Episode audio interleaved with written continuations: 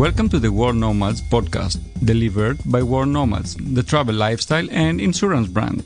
It's not your usual travel podcast. It's everything for the adventurous independent traveler. Yes, we are continuing to inspire you to travel as we feature in this episode Guatemala is the destination, Phil. A country in Central America with an estimated population of around 16.6 million, making it most populated state in Central America. It's located between the Caribbean Sea and the Pacific Ocean and which makes it a target for hurricanes, of course. It also has 37 volcanoes, four of them active.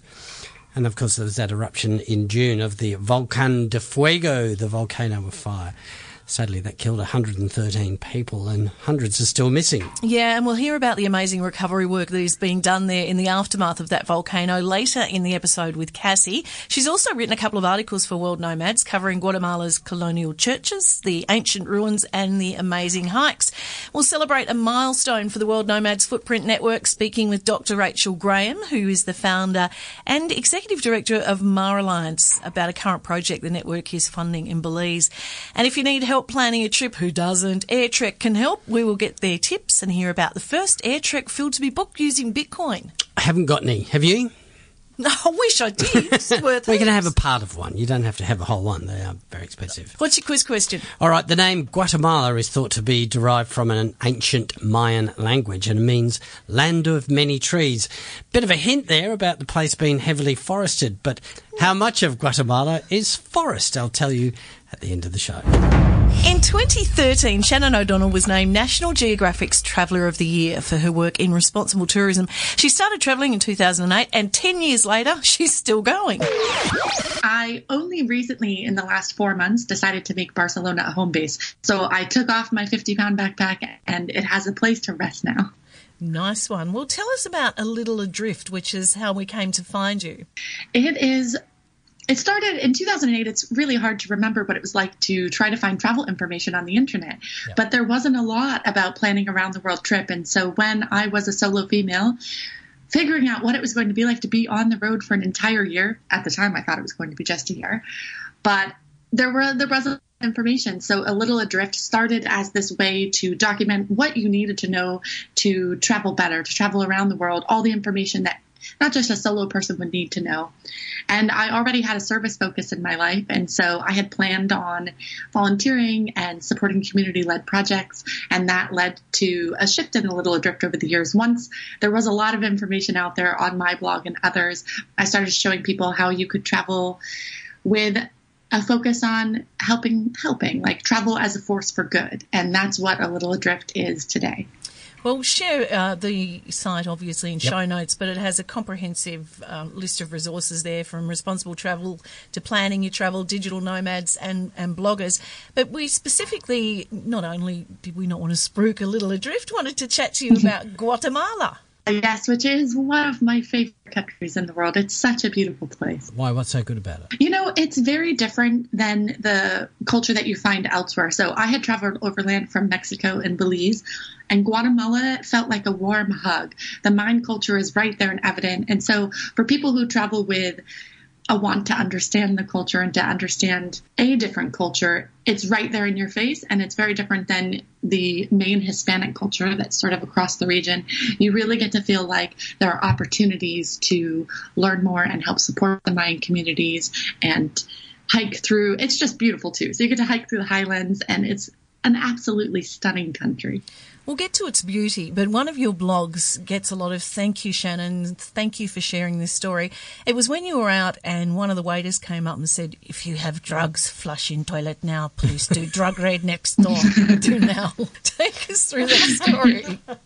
Ah, so that's really funny. And there is a, a drug culture in around the Lake Atitlan, especially. And so this is what a lot of people know Central America for, but some backpackers go for for you know some fun to the lake area and i was there sitting there was a movie night so i was there sitting at a, an english movie night at one of the coffee shops and a couple of people stayed, but there was this massive sweep. Actually, it was a drug sweep, and although they didn't find a lot of drugs because there was like this message that went through the backpacker area first, they started taking anybody who didn't have their passport on them and taking them into police custody until they could find their passport. Moment I heard that something was going around, I was like, yeah, I'm out. Why would I sit here? like the movie's really good and all, but why would I sit here? What and was- so I What was the movie? I want to know what's the movie that you go to when you, where it's enhanced by a backpacker experience.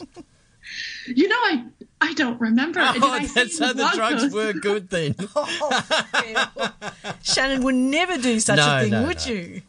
No, no, never. She didn't run But- because she had drugs on her. She had no passport. Okay, I'm with it now. Right, now, I got it. No passport. because apparently you're supposed to carry your passport. This was the first time. So this was um, 2010. I had never heard before. I had already been on the road two years. I'd never heard that you're supposed to have your passport on you in a lot of foreign countries. Yep, yep, yeah. Uh, Even like France, I think, even places like that. So uh, my travel insurance safety tip of the day: um, you, d- if you've got a a copy of your passport, then if you get pickpocketed, you don't lose your passport. But if you've got the information page from inside the passport uh, as a photocopy, that usually satisfies the local police. Well, that's one of Shannon's tips, just Oh, to make sure that you, um, you know, always carry at least a photocopy Yep. of, of your passport. Um, and I think in that particular blog you wrote there were around 40 backpackers that were put into jail. and one of them was my roommate. So I went home and I didn't really know what was happening. Right? I just sort of. I, I'm not big, you know. I'm not going to take a stand. I don't know. I'm in a foreign country. I hear that something's going around. I just I walked out the back door and I walked home, and everyone who didn't basically went to Guatemalan jail. My roommate was one of those. I didn't know her. She I was at a hostel, and we just had a two bedded dorm. And so in the middle of the night, maybe three four a.m., somebody came and knocked on my door and said like, "Your roommate wants you to go through because." I wouldn't let them in, obviously. And they said your roommate wants you to go through her backpack and named they named the pocket where her passport was, which sort of like gave me a hint that they were who they were. And so I went through and gave them her passport, and she got out. So is that because of corruption? Was it a shakedown? Was it you know an unofficial fine that you had to pay to get away, or were they genuinely um, enforcing the law? Oh, it, it, I mean, it was both. Genuinely, the backpacker, a lot of backpackers in this town do have drugs on them, and so legitimately they're enforcing the law. But it was absolutely a shakedown where you, if you're you're taking backpackers who are watching a movie because they don't have their passport, I don't feel like that's.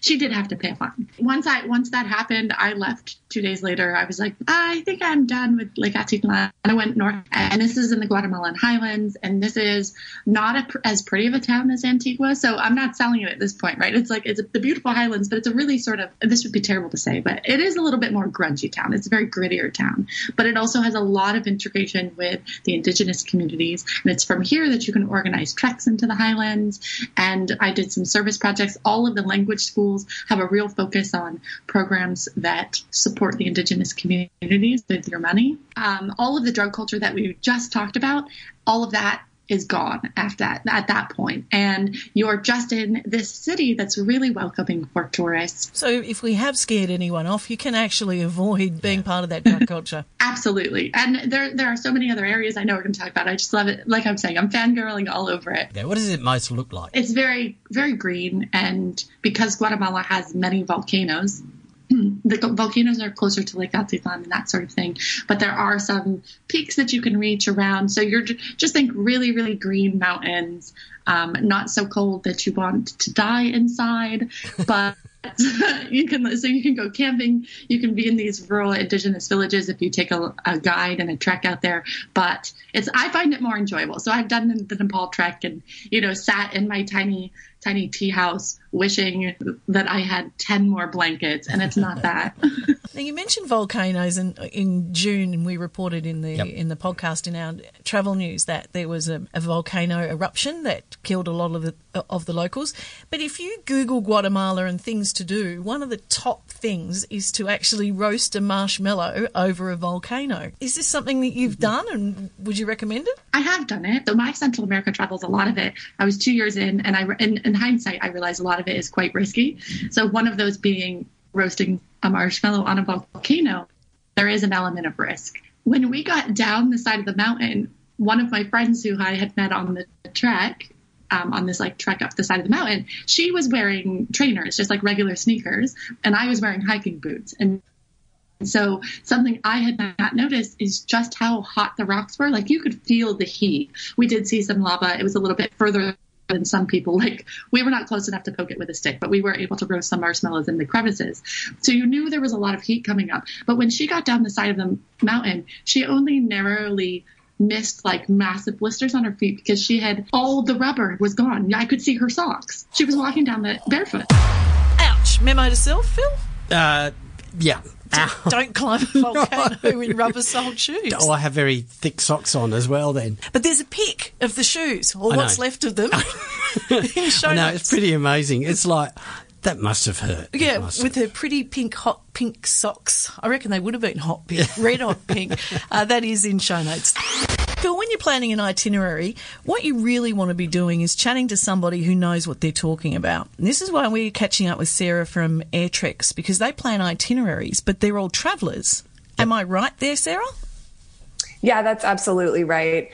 All of our travel planners are experts because they've actually done it. Well, what we do is we customize every trip based on what each particular person or family or couple wants to get out of their experience. Um, so we listen, we talk with people, we meet with them, they talk with one of our travel planners, they tell all about the their the things that they want to hit on their trip and, you know, kind of how how they want to have their experience. Some people want to do it really bare bones. They want to um, not stay. They want to stay with the locals. They want to travel for as long as possible. So they're really working on a budget. And then you have other people who maybe have less time, maybe have some kind of uh, situation where they need to be in a place that's more comfortable. Maybe they're traveling for work. So we customize every itinerary based exactly on what you specifically want to do. One of the examples you gave to me was if you're planning a trip from the US to Peru to walk the Inca Trail to Machu Picchu, which we've said in previous episodes is almost being Yes. loved to death. Yes. Why not plan a stopover in Guatemala and hike Pacaya? Yeah, that's exactly right. So I think a lot of people, when they're thinking about traveling to South America, um, they think, well, I just want to get where I'm going and, and do my my trek there. Um, a couple of popular ones. Machu Picchu is popular also. Ciudad Perdida in Colombia is really popular. Um, and Colombia, I'm sorry, Guatemala is a great stopover uh, on your way down to either one of those treks. Um, because Guatemala is a country that's really great to see by land.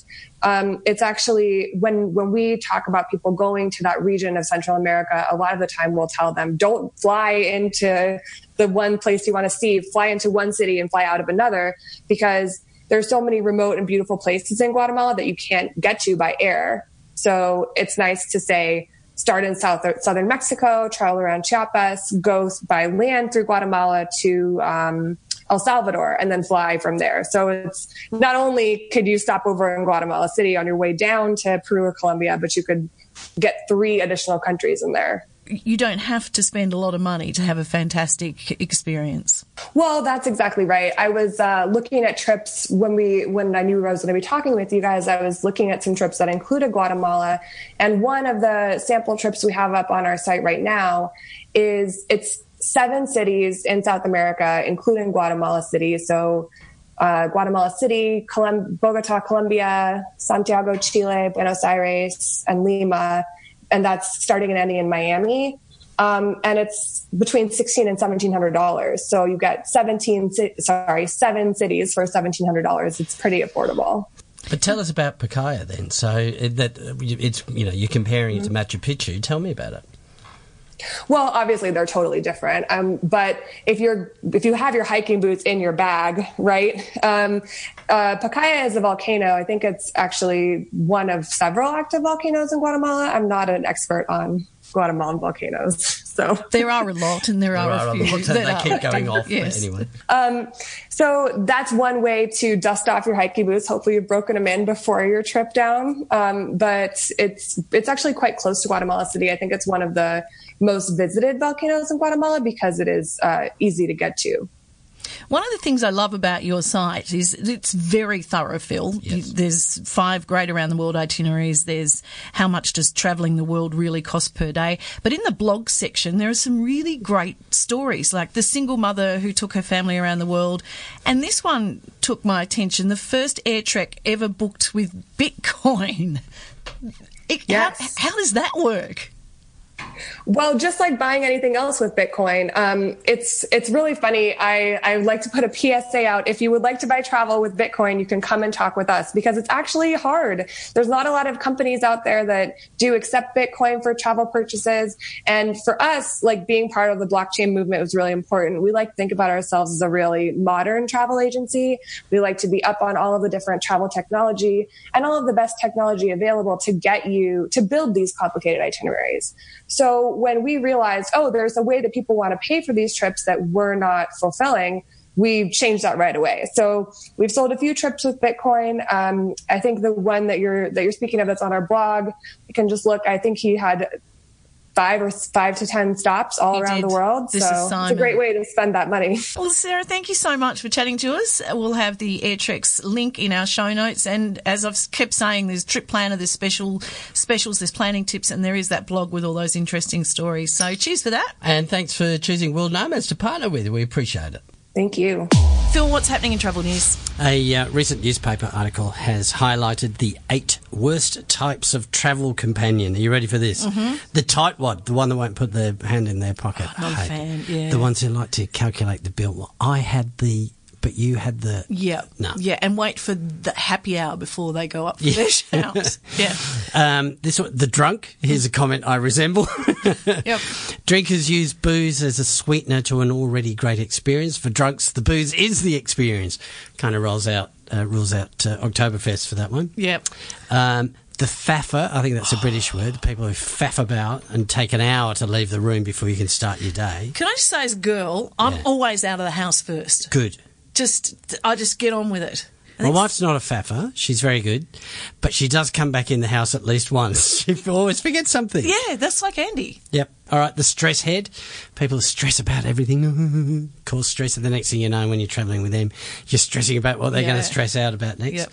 The fussy eater. Oh my! Like Pet hate. Pet hate hate. it.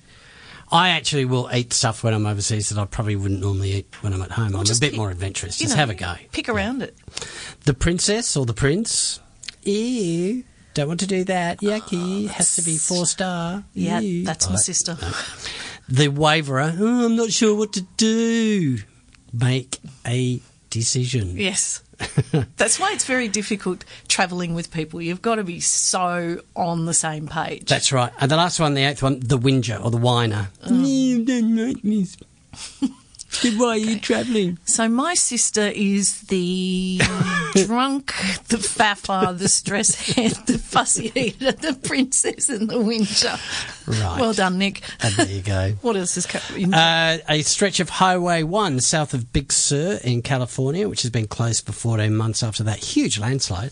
It's open again. Yay! You can now drive between Carmel and San Luis Obispo without having to go around all the massive sort of inland route. It's cost them 54 million US dollars to repair the road, and it's only like a quarter mile long stretch of new pavement there in an effort to get more seats on a plane. Man, don't they love doing that, those airlines?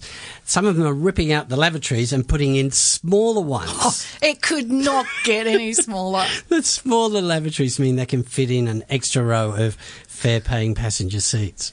I think this is the end of the Mile High Club, right?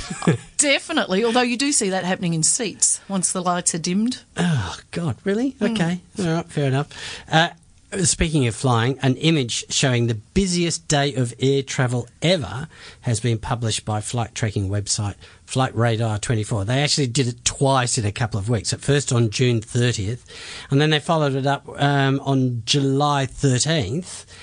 205,468 flights around the world in 24 hours. Are we going to have an image of that? Yes, yes, I've downloaded one from Flight Radar uh, from their site there, so we will have an image of that in the show notes too. Amazing! You got to go look at it. Yep, let's get back into it.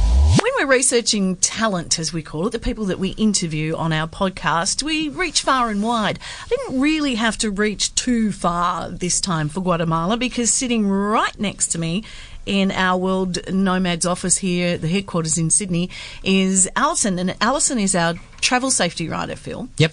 And she put me on to Cassie. She said, oh, Do you want to use one of my mojos? Oh, Got some mojo. Mojos. mojo happening.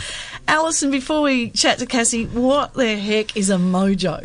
Alrighty, so what is a mojo? So essentially, if we put out a call out to commission writers, photographers for destinations around the world, and this is usually done by myself and also by Millie, who's the Explore producer, Yes. um, it's basically the people who come in and decide to get, well, basically end up allocated the the articles and get given briefs, and then they contribute their wisdom and their knowledge and their experience as a world nomad to making our content that much better. And they get paid.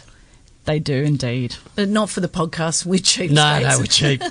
do, you know, do you know what Mojo? Do you know where Mojo came from? For the I've been at the brand for so long. Yeah. I know this. Yeah, Phil's furniture. Yeah, I'm furniture. That's right. Mobile journalist is what it started off as. Mojo. ah. So all our people out there who are you know digital nomads who are mobile and can write, there are Mojos. Yeah, so Cassie's actually in Guatemala at the moment, and she's been there since not long after the recent volcanic eruption of Volcan de Fuego, or the volcano, of fire. and Cassie could probably verify this much better than me, but I believe she's been on the ground coordinating a few volunteer efforts and, um, you know, meeting local people. And there's been some phenomenal stuff going on from what she's been telling me um, in terms of uh, people helping people on the ground post disaster. Over to you, Cassie. Can you elaborate on that? Sure. So I was in El Salvador. The volcano went off, and I've done some disaster relief stuff before. So I came over to Guatemala and um, Antigua, which is this beautiful city.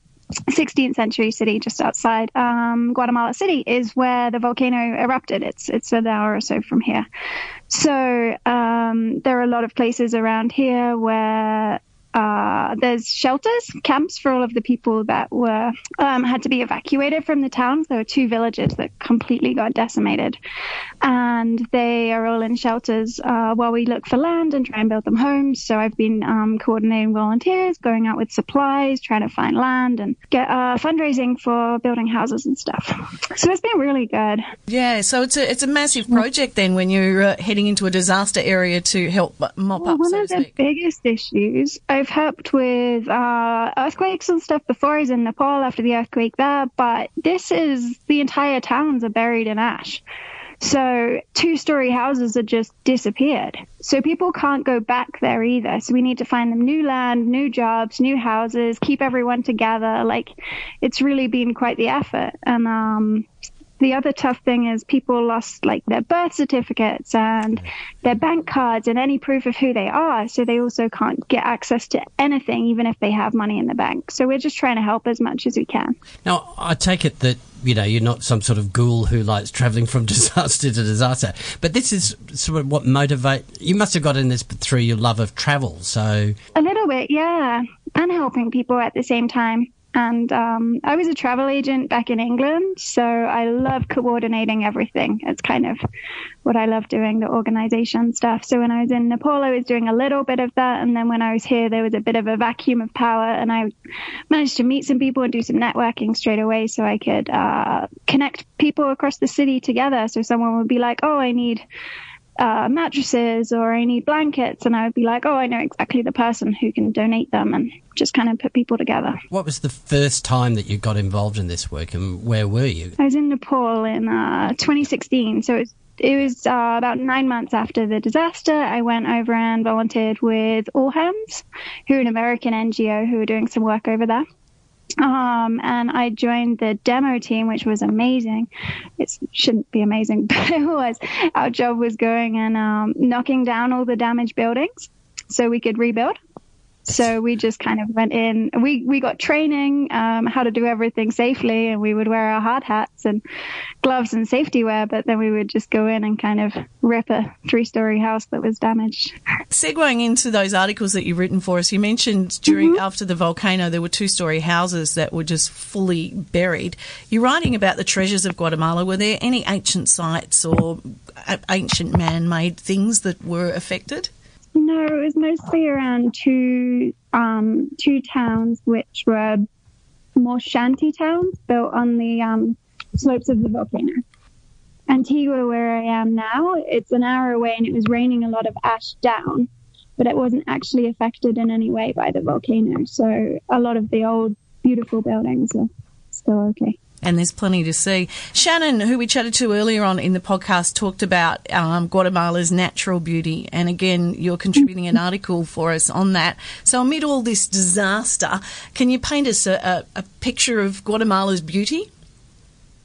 Yeah, I don't think I've ever been to a country that's as beautiful as Guatemala. And a lot of it is um, from the volcanoes as well, because they just create this immense backdrop to everywhere you are. If you're in Lake Atitlan, which is this beautiful big lake surrounded by volcanoes and mountains. If you're in Antigua, you've got these crumbling churches from the colonial years, and you've got these beautiful volcanoes again. And there's this awesome hike you can do from Antigua called Acatenango, where you go and stay overnight on the slopes of the volcano and actually see it erupt against the night sky. Although now it feels a little, um, it's not. Not it's not a without dangerous risk. thing to do right now. Um, they have really good local guides who do everything. Everyone's in touch with the tourist um, police who closed it for a couple of weeks after the volcano and went up and cleared the paths and everything. So as long as you're doing everything with local guides who really know what they're doing and have um, like CONRED, who are the disaster relief guys on call, things are generally pretty safe. But Well, you'll give us some safety tips, for example, volcano Yeah. eruptions and earthquakes in that particular article. How do you become a mojo, Alison? How do you become a mojo? Um, we have a web page that people can jump onto, ironically enough, mojos.travel. Uh, it, on there, it tells you a bit about what Mojos is, and then if you scroll down to the bottom, you can uh, see a section which says View All Opportunities. And we recently just commissioned for Australia for our upcoming guide, and we currently have a travel safety destination experts wanted um, opportunity at the moment. We'll whack a link in the show notes, but just To chatting to you, Mojos, absolutely. to you, Cassie, I feel like I haven't done enough today. No, that's right. Cassie, thank you so much amid all that volunteering that you're doing there for taking the time to chat to us. no worries at all. Anytime. At least 113 people were killed, 57 were injured, and 329 people remain missing. That is at the time of recording, Phil, July 2018. There's a heap of links in show notes on the work going on and even how you can donate. And they're very close. I had a look this morning. They're very close to reaching their goal. So it'd be nice to swing a little money And, A little that way and get it over the line. Beautiful. Absolutely. Phil, our Footprints Network has just celebrated four million or over four million dollars Four million dollars. I know. in micro donations. I know. Unbelievable. So, do you want to explain the Footprints Network? Okay, uh, it actually started after the 2004 Asian tsunami, uh, and the founders of World Nomad said, "Well, what can we do?" And yeah, it's all very well and good, you know, donating money, but what can we do in an ongoing way that's going to help community-based projects? So we started this where every time when you go to uh, make a purchase of a World Nomads travel insurance policy, you can add two bucks or five bucks or ten bucks to that, and it will go. And you can go. It goes to this community-based project here, this one right here that I can see the picture of on the page. Well, we- so you know where your money's going. We're actually funding 10 projects. We'll uh, include a link in our show notes, including shark and ray conservation in Belize, which is about a seven hour drive from Guatemala. Okay. So, we have Dr. Rachel Graham, who is going to take us through the background and provide us an overview of the project that uh, she's part of, which is funded by micro donations, the Footprints Network. Hello. Hello. I and first of all, congratulations on passing that 4 million goal. That's absolutely impressive. It just goes to show the power of a very very large community globally to make things happen for good. It's brilliant. Yeah, it is. It's quite an amazing thing. Well, it's helping you out. You are part of this uh, shark and ray conservation in Belize. Firstly, why did you choose Belize for this project? So, you know, I've been living in Belize for 21 years now, and uh, I've done a lot of work with sharks and rays and, and even some other large megafauna, turtles and big finfish. All of these share very similar life histories. They're very vulnerable to overexploitation, uh, such as fishing, targeted fishing. Uh, they also inspire a lot of people. That's what people really come to scuba and snorkel with and more. And, and why I really wanted this project to be focused on Belize is we have the second largest barrier reef in the world after your own in Australia. Yep. And our reef extends throughout the Mesoamerican region of you know Mexico, Belize, Guatemala, and Honduras, almost a thousand kilometers. You mentioned Honduras, and in one of our earlier podcasts, we actually chatted to one of the scientists that had been part of capturing that photograph that went viral of a huge. What do you call it? What's Uh, the technical name? Oh, I can't remember that sort of massive. Uh, giant plastics. Yes, That's it. Yes, That's the one. All that plastic. Yeah. So Yeah, has- so what's what's happening there? It's really interesting because you have the large currents that's coming through from the Atlantic into the Caribbean. That's what's bringing a lot, all kinds of assets aspects like sargassum and more, and you're seeing animals using that current as well in their migrations. But when it hits northern Honduras and that Gulf of Honduras region between Belize, Guatemala, and Honduras, it creates this gyre. It's like a counter gyre, and what that does is that just uh, concentrates a lot of the debris that's coming out of a lot of rivers in this particular area from southern Belize, Guatemala, and northwestern Honduras. And so, what that lady came across was just this confluence of both current, gyre activity, and a lot of debris and plastics coming out of many of those rivers. And you know, those plastics actually have an impact on the marine wildlife that we work with, especially the sharks and rays. We have found plastics in these animals, and um, we're you know we're concerned about that. But the biggest threats to sharks and rays in our region is actually fisheries. And that's what we're really trying to work against and mitigate the threat from by encouraging people to take part in this incredible, broad citizen science research. yeah, explain the citizen science project. Yeah. So, you know, a lot of folks have these wonderful bird counts. Everybody goes out for the Christmas bird count, or, for example, Fiji has kind of uh, laid the path with their shark count in Fiji, and everybody at a certain time of the year goes out and counts the sharks or counts the rays.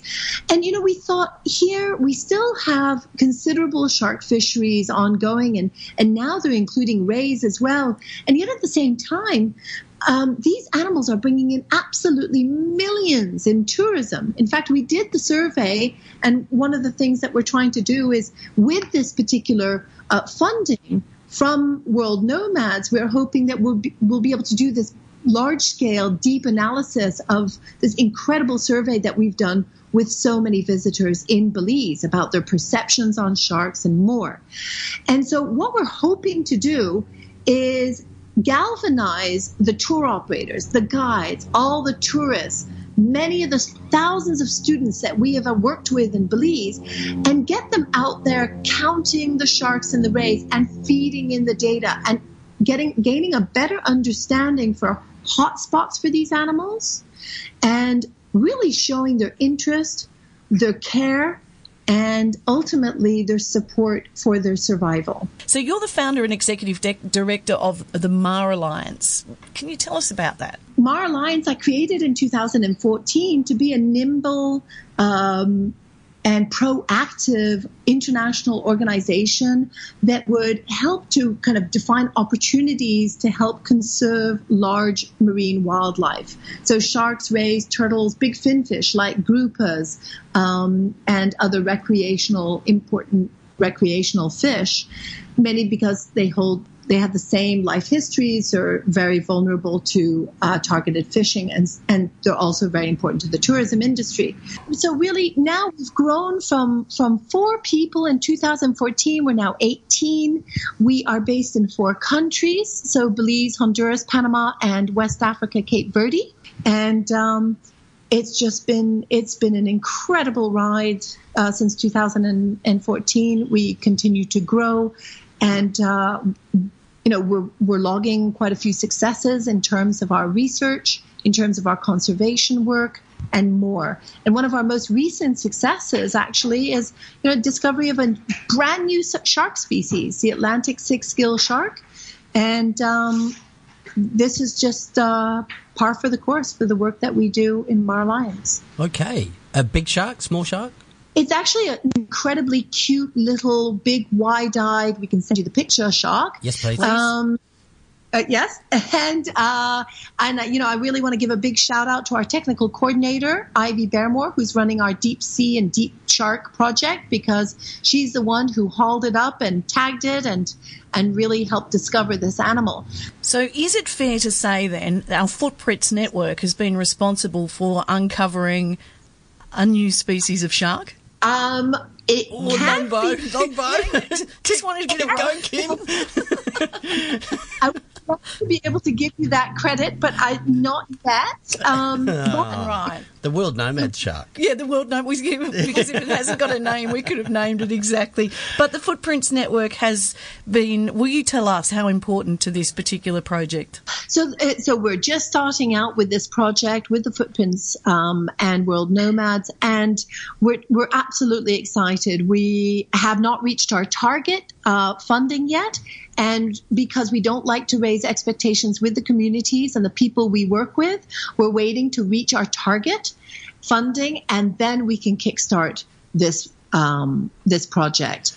And we're we're absolutely excited because, as I said, we are finding new species, we are discovering new behaviors and everything. And I tell you, you never know what we're going to find and what we might actually be able to ascribe or credit to world nomads. If somebody's travelling through uh, the region, are they, you know, able to come and give a hand, or do you need people to come, like travellers, to come and help you out in any way?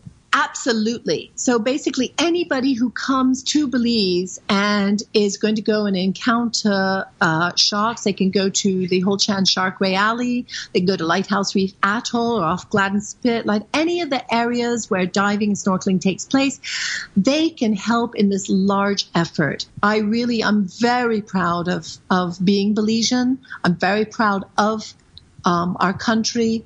And I'm really, really excited to get everybody else excited about sharks and rays here. Beautifully said. On that note, we will share a link to Mar Alliance and also this particular project, with ha- which has a bit of a tick over feel of how much the project is going That's to cost right. Yep. and uh, how you can help, and basically how you can con- contribute is a micro do- donation off your World Nomads insurance. It's been an absolute pleasure, and I'm very grateful to everybody who goes and visits the World Nomads site and chooses our project to fund. So thank you.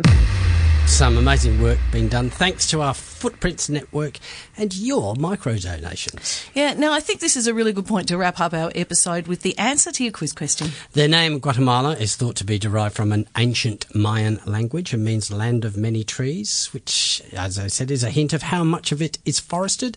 About 36%, would you believe? That's almost 4 million hectares. That's 10 million acres.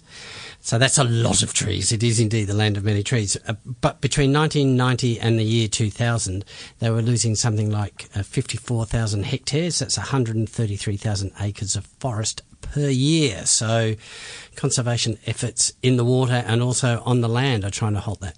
Good one. Well, next week, another of our amazing Nomads bonus episodes will be available to download. And speaking of languages, Uh, yes, Ray Blakney is an entrepreneur who runs Live Lingua, an online language school. It's a great concept. As the famous psycholinguist Frank Smith says, one language. can't even speak the one you were born with. As the famous psycholinguist Frank Smith says, one language sets you in a corridor for life. Two languages opens every door along the way. Oh, I like it. And if you know an amazing nomad doing things amazing within travel that demonstrates discovery or connection, transformation, fear or love, email us at podcast at worldnomads.com. And use that address to get in touch with us too about anything, including feedback on the podcast, uh, some words you'd like Kim and I to try to pronounce, perhaps. That'd be a challenge. Well, Eric from the US, he wrote and he said, I just dis- discovered your podcast via the Finland episode. There were some crackers in that one that we did got wrong.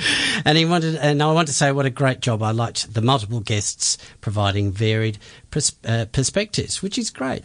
He says he's getting back into international travel in his midlife after taking a break in his 30s, starting with trips to South Africa and Chernobyl.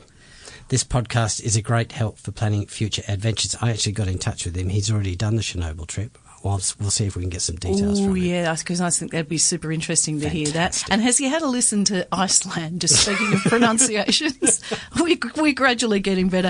If you want to get around our podcast, you can find us on iTunes, iHeartRadio, Google Play, and Stitcher. We'll see you next week. Bye. The World Nomads Podcast. Explore your boundaries.